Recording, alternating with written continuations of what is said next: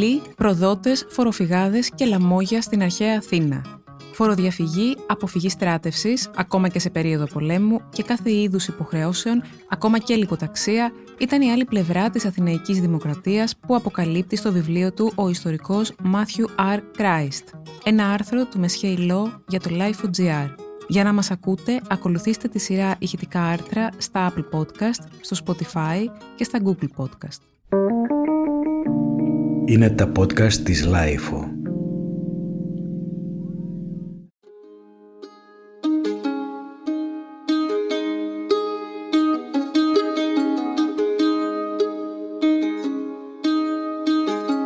Η εργασία που παρουσίασε σε ένα αμερικανικό επιστημονικό συμπόσιο το 1998 ο Christ με τίτλο «Δειλοί, προδότες και απατεώνες στην κλασική Αθήνα» είχε προκαλέσει τόσο μεγάλη αίσθηση ώστε το ενδιαφέρον του τα επόμενα χρόνια στράφηκε σχεδόν αποκλειστικά στη μελέτη αυτού του θέματος. Μάλιστα, κατάφερε να πάρει και υποτροφία για να συνεχίσει την έρευνά του για τη φύση και το εύρος της κακής πολιτιακής συμπεριφοράς στην κλασική Αθήνα, ενώ για πολύ καιρό παρουσίαζε τα αποτελέσματά της σε πολλά συνέδρια και διαλέξεις. Ο Κράιστ κατάφερε να γίνει αυθεντία στο θέμα του αρχαίου Έλληνα Λαμόγιου και το βιβλίο του «Ο κακός πολίτης στην κλασική Αθήνα», το οποίο κυκλοφορεί από τις πανεπιστημιακές εκδόσεις Κρήτης σε μετάφραση της Μαργαρίτας Μιλιόρη, είναι μια απολαυστική μελέτη για την Αθηναϊκή Δημοκρατία των κλασικών χρόνων από τα τέλη του 6ου αιώνα μέχρι το 322 π.Χ., που διερευνά την κακή πολιτιακή συμπεριφορά τόσο ως κοινωνική πραγματικότητα όσο και ως ιδέα.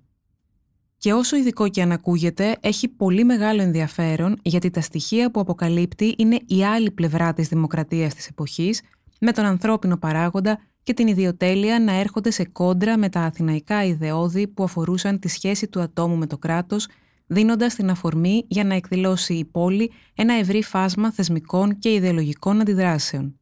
Με λίγα λόγια, από τη μία περιγράφει όλα αυτά που η πολιτεία όριζε ως πρακτικές και ηθικές υποχρεώσεις του πολίτη απέναντί της και από την άλλη όσα έκαναν οι πολίτες της για να τα αποφύγουν, κάτι που δεν ήταν καθόλου σπάνιο και μάλιστα με τρόπους που συναγωνίζονται σε ευρηματικότητα και πρωτοτυπία τις λαμογές των σύγχρονων απογόνων τους. Αυτά τα καθήκοντα ήταν θεμελιακή σημασίας για το πώς οι Αθηναίοι αντιλαμβάνονταν την έννοια του πολίτη και τη σχέση του με την πολιτεία, και η συνεπής εκπλήρωσή τους ήταν απαραίτητη για τη συλλογική ευδοκίμηση της πόλης. Ωστόσο, οι αρχαίες πηγές είναι γεμάτες μομφές εναντίον ιδιωτών που απέφευγαν αυτές τις υποχρεώσεις ή τις επιτελούσαν με πλημελή τρόπο. Οι καταγγελίες για ανυποταξία, δηλαδή αποφυγή της στράτευσης, λιποψυχία και λιποταξία στη μάχη και αποφυγή των οικονομικών υποχρεώσεων απέναντι στην πολιτεία, όπως η χρηματοδότηση πολυέξοδων δημόσιων υπηρεσιών και η καταβολή του πολεμικού φόρου είναι πολύ συχνές και δείχνουν ότι σε κάθε εποχή η ανθρώπινη φύση είναι ίδια ανεξαρτήτως ιδανικών πολιτικού και πολιτισμικού πλαισίου και φυσικά ανεξαρτήτως επιπτώσεων και τρόπου τιμωρίας. Εξετάζοντας τη φύση και το εύρος της κακής πολιτιακής συμπεριφοράς, καθώς και τους θεσμικούς και ιδεολογικούς τρόπους με τους οποίους η πόλη αντιμετώπισε αυτό το φαινόμενο, η μελέτη αποσκοπεί στο να φωτίσει τη σχέση πόλης-πολίτη στο πλαίσιο της Αθηναϊκής Δημοκρατίας και κατ' επέκταση το ευρύτερο ζήτημα των εντάσεων που αναπτύσσονται ανάμεσα στα ατομικά συμφέροντα και τη δημόσια εξουσία στις ανθρώπινες κοινωνίες.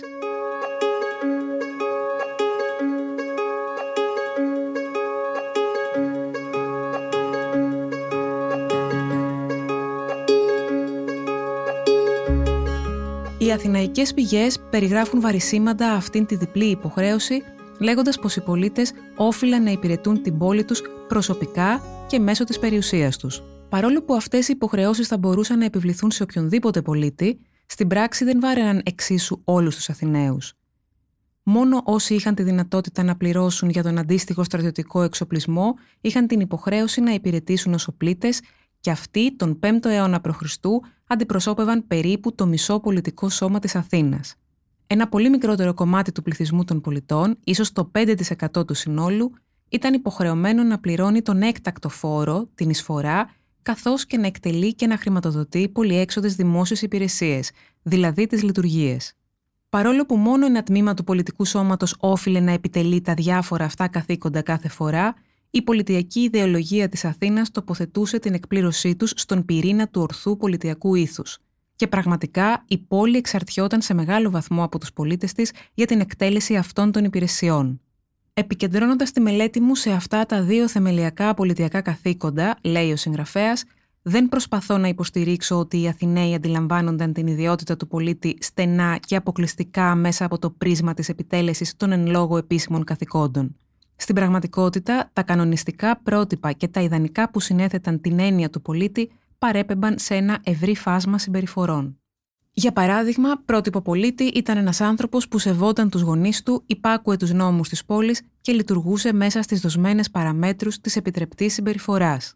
Όπως έχουν επισημάνει ήδη οι μελετητές, το να χτυπάει κάποιος τον πατέρα του, να παραβαίνει τους νόμους ή να καταχράται το δικαστικό σύστημα, να είναι δηλαδή συκοφάντης, ή να είναι παθητικό σεξουαλικός σύντροφος ενός άλλου άντρα, δεν ήταν απλώς κάτι το κοινωνικά μεμτό στα μάτια των Αθηναίων, αλλά αποτελούσε και την αντιστροφή των ιδανικών που συγκροτούσαν το πολιτιακό πρότυπο της πόλης. Η Αθήνα δεν θα είχε καταφέρει να αναπτυχθεί και να ευημερήσει όσο ευημέρισε κατά την κλασική περίοδο, αν η πλειονότητα των πολιτών δεν συμμορφωνόταν με αυτά τα βασικά καθήκοντα.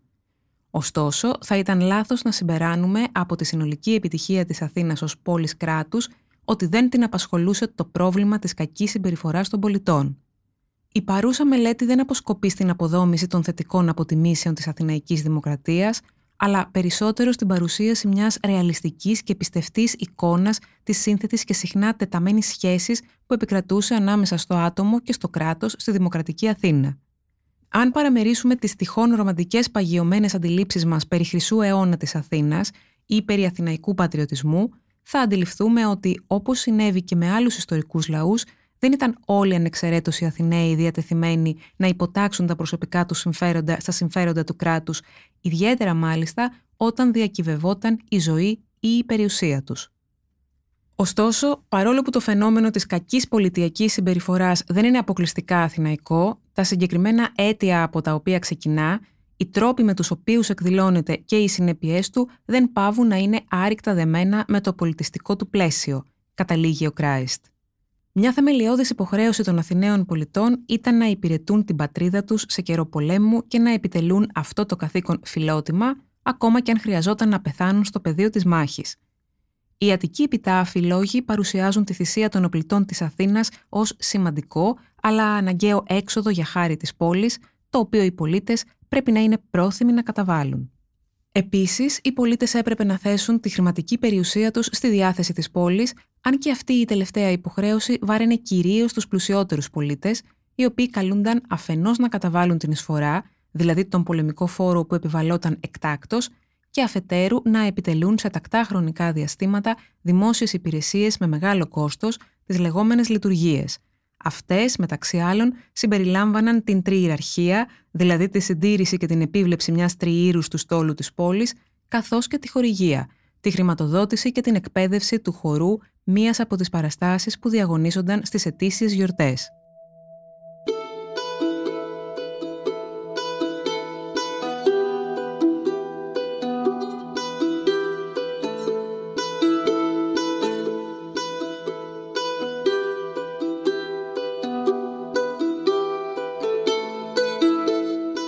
Κράιστ γράφει σχετικά.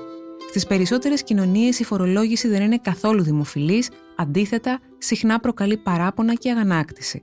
Αυτό συνέβαινε κατά κόρον στη Δημοκρατική Αθήνα, όπου η φορολόγηση βάραινε αποκλειστικά μια μικρή αλλά ισχυρή κοινωνικά ομάδα πολιτών.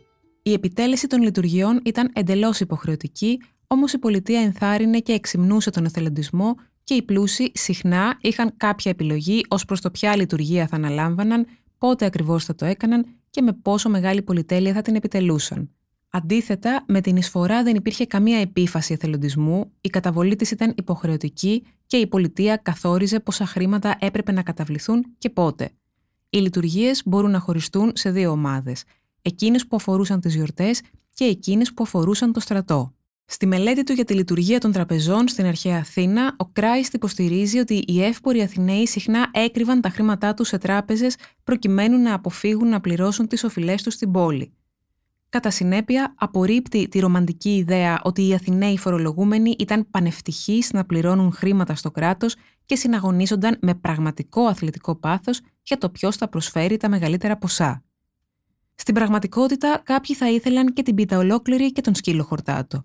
Προσπαθούσαν να εξισορροπήσουν την επιδίωξη του κοινωνικού κύρους, το οποίο έφερνε μαζί του συμβολικά και υλικά πλεονεκτήματα, με το προφανές συμφέρον της διαφύλαξης της περιουσίας τους. Είναι εντυπωσιακό πόσο λίγα έχουν αλλάξει από την εποχή της κλασικής Αθήνας στη συμπεριφορά των Ελλήνων. Ο συγγραφέα συνεχίζει. Ο πλούτος μπορούσε να αποκριβεί με διάφορα τεχνάσματα ανάλογα με τις επιλογές και το είδος της περιουσίας του καθενός. Τα μετρητά ήταν ιδανικά για την απόκρυψη, καθώς ήταν σχεδόν αδύνατο να παρακολουθήσει κανείς την πορεία τους στην κλασική Αθήνα. Μπορούσε να τα θάψει στο χώμα, βέβαια, ή ακόμα καλύτερα να τα καταθέσει σε μια τράπεζα όπου προφυλάσσονταν από τη δημόσια θέα και έδιναν και κάποιο τόκο, ο οποίος ήταν επίσης αδύνατο να εντοπιστεί. Πράγματι, η ανάπτυξη των τραπεζών στην Αθήνα μπορεί να οφείλεται σε σημαντικό βαθμό και στο ότι οι τραπεζίτες βοηθούσαν τους καταθέτες να κρύψουν τον πλούτο τους. Αν και οι περισσότερες αθηναϊκές περιουσίες απαρτίζονταν από γη και δούλους, ένας πλούσιος άνδρας μπορούσε να μετατρέψει αυτά τα περιουσιακά στοιχεία σε χρήμα στο βαθμό που ήθελε να αποφύγει τις οικονομικές του υποχρεώσεις. Στην Αθήνα, ελάχιστοι γενικότερα γνώριζαν για τις ιδιοκτησίες των πλούσιων πολιτών που βρίσκονταν εκτός Αττικής, οι οποίες δεν ήταν καθόλου ευκαταφρόνητες. Ακόμα και όταν η ακίνητη περιουσία δεν ήταν δυνατό να αποκριβεί με κάποιον τρόπο, ένας πλούσιος άνδρας μπορούσε να μειώσει φαινομενικά τον πλούτο του δανειζόμενος πολλά χρήματα με εγγύηση τη γη του. Έτσι τοποθετούσε στα κτήματά του πέτρινες στήλες που έδειχναν πως η γη του ήταν υποθηκευμένη. Αν και υπήρχαν περιπτώσεις που οι πλούσιοι δανείζονταν επειδή πραγματικά χρειάζονταν χρήματα, για παράδειγμα προκειμένου να εκπληρώσουν τις δημόσιες υποχρεώσεις τους, ο δανεισμός τους επέτρεπε επίσης να δίνουν την εντύπωση ότι ήταν λιγότερο πλούσιοι από ό,τι στην πραγματικότητα.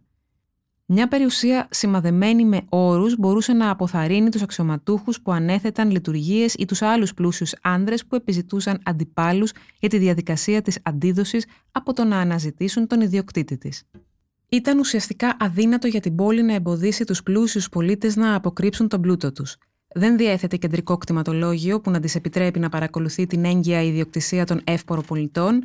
Οι τράπεζες οι οποίες βοηθούσαν τους ιδιώτες στην απόκρυψη του χρήματος δεν υπόκεινται σε δημόσιο έλεγχο και η προσωπική δήλωση περιουσίας, το τίμημα, που συνέτασαν οι πλούσιοι πολίτες από το 378 π.Χ. και ύστερα σε σχέση με την εισφορά, δεν ήταν παρά μια αποτίμηση της περιουσίας τους από αυτούς τους ίδιους.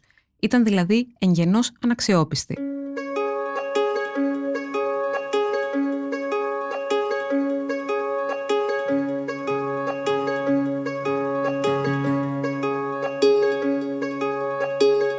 Στο τρίτο κεφάλαιο με τίτλο Ο Δηλό ο Πλήτης, ο Κράιστ εξετάζει διαφορετικούς τύπους συμπεριφοράς των πολιτών της Αθήνας που δείχνουν ανανδρεία και δηλία, όπως η αποφυγή στράτευσης, η ανυποταξία και η νευρικότητα και η λιποψυχία πριν από τη μάχη. Το εντυπωσιακό είναι ότι ακόμα και σε περίπτωση που κάποιος ο πλήτης το έβαζε στα πόδια και λιποτακτούσε κατά τη διάρκεια μιας πολεμικής εκστρατείας, οι επιπτώσεις που είχε ως τιμωρία δεν είναι καταγεγραμμένες, που σημαίνει ότι ίσως και να μην υπήρχαν. Οι οπλίτες είχαν ελάχιστες πιθανότητες να υποστούν δίωξη, λέει ο Κράιστ, παρόλο που ο Αθηναϊκός νόμος προέβλεπε την άσκηση δημόσιας δίωξης για δειλία και άλλα παρόμοια αδικήματα που τελέστηκαν κατά τη διάρκεια μιας εκστρατείας. Τουλάχιστον δύο τύποι δίωξης μπορούσαν να ασκηθούν: η δίωξη για λιποταξία, γραφή λιποταξίου, και η δίωξη για λιποψυχία, γραφή δηλία. Πιθανώς πίσω από αυτούς τους διακριτούς τύπους διώξεων να υπήρχε ένας ενιαίος νόμος για τα στρατιωτικά αδικήματα με διάφορες προβλέψεις, στον οποίο να υπαγόταν και η κατηγορία για την αποφυγή της στράτευσης. Και οι τρεις κατηγορίες εκδικάζονταν από λαϊκά δικαστήρια με ενόρκους Αθηναίους που είχαν υπηρετήσει στην εκστρατεία που αφορούσε το συγκεκριμένο αδίκημα. Η Επιτροπή των Στρατηγών ήταν υπεύθυνη για τη σύσταση αυτών των δικαστηρίων. Παρόλο που οι αρχαίες πηγές αναφέρονται στη γραφή λιποταξίου και γραφή δηλίας πολλές φορές, έχουμε ελάχιστες αναφορές για πραγματικές διώξεις που ασκήθηκαν με βάση αυτές τις κατηγορίες. Η μόνη σίγουρη περίπτωση γραφής λιποταξίου που γνωρίζουμε είναι εκείνη που ασκήθηκε κατά του Δημοσθένη από έναν απεσταλμένο του Μηδία, η δίωξη όμως έπαυσε προτού φτάσει σε δίκη. Δεν έχουν σωθεί στοιχεία για κάποια συγκεκριμένη δίωξη βασισμένη σε γραφή δηλίας. Το ότι οι Αθηναίοι μπορεί να δίσταζαν να ασκήσουν διώξεις για λιποταξία και δηλία δεν πρέπει να μας εκπλήσει, αν λάβουμε υπόψη μας τους κινδύνους που διέτρεγαν οι κατήγοροι. Οι δημόσιοι κατήγοροι τιμωρούνταν με πρόστιμο χιλιάδων δραχμών και μερική απώλεια της ιδιότητας και των προνομίων του πολίτη, εάν δεν έφερναν σε πέρας μια δίωξη που είχαν ξεκινήσει ή δεν κέρδιζαν τουλάχιστον το 1 πέμπτο των ψήφων των ενόρκων στη δίκη.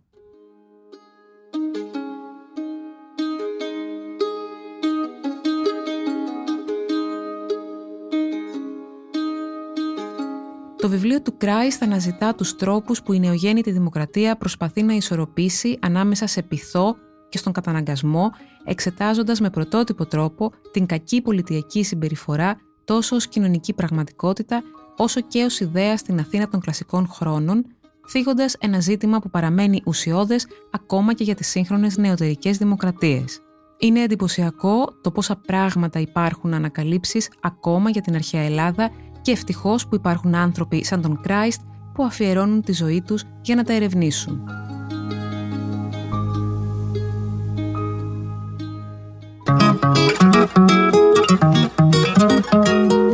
Ήταν ένα άρθρο του Μεσχεϊλό για το Life.gr. Τα podcast της Life ανανεώνονται καθημερινά και τα ακούτε μέσα από το Life.gr ή τις εφαρμογές της Apple, του Spotify ή της Google. Κάντε subscribe πατώντας πάνω στα αντίστοιχα εικονίδια για να μην χάνετε κανένα επεισόδιο.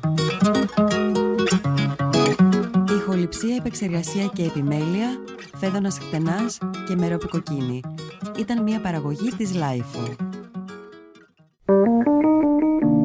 Είναι τα podcast της Lifeo.